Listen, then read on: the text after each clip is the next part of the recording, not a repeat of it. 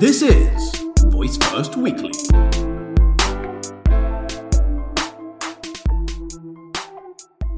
Hello there, hello. I wish you the best of the weeks to be productive, to feel happy in what you do, to enjoy life however you can and however you do it. So I got asked some deal on Voice Summit how we put our flash briefing on Google Assistant. It's not as straightforward as in Alexa and it requires some coding, but it can be done. So today's episode is gonna be a little meta and we're gonna talk about the tools and processes we follow to produce Voice First weekly content. We basically have two mediums, writing and audio. We don't do a lot of videos right now, except for those we do from the episode's content, but that might change in the future. It all started with the newsletter. This is the curation of what we consider worth sharing in voice technologies every week. It's content curation basic. The amazing Nersa, my co-founder, has set up an automated process to send to an Excel file all the tweets with the hashtags we're interested in. This includes voice first, voice technologies, smart speakers, Amazon Alexa, Google Home, Google Assistant, whatever hashtag you want to include. This Excel file gets pretty big pretty fast, but we have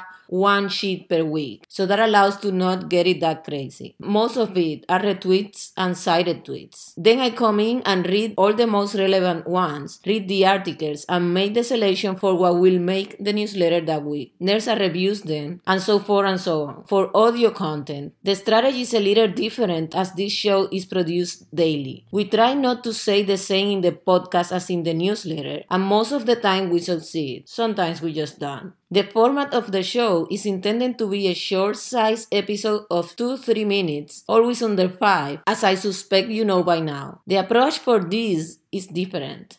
Once a week, we gather the themes we want to feature in the week, and based on that, I write the commentaries. Say we decide to talk about retail and voice commerce, and six other topics. We then proceed to write an outline of what we want, and then we go and refine it.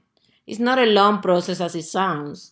This might take maybe two, three hours of, of the weekend. The other thing we do is as we read Twitter or Instagram, we gather questions that people ask and I decide if I want to talk about this. We write every podcast episode no matter how short. That way we have the transcript already there, searchable. And then we make the videos, the tweets, more content on content.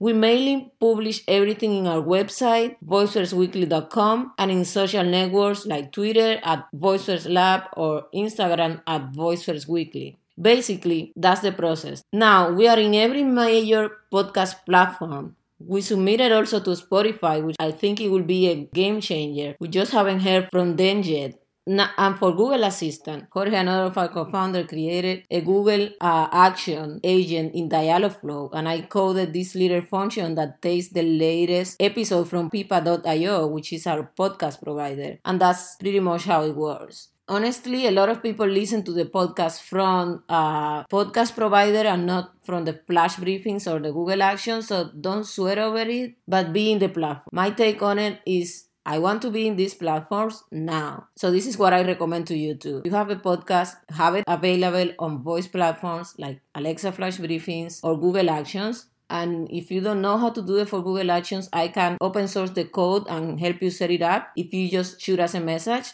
That's pretty much it, our process for now. We are also working on a lot of other stuff that we'll talk when it's ready. Thank you for listening. Enjoy your Monday, enjoy your week. We'll talk tomorrow.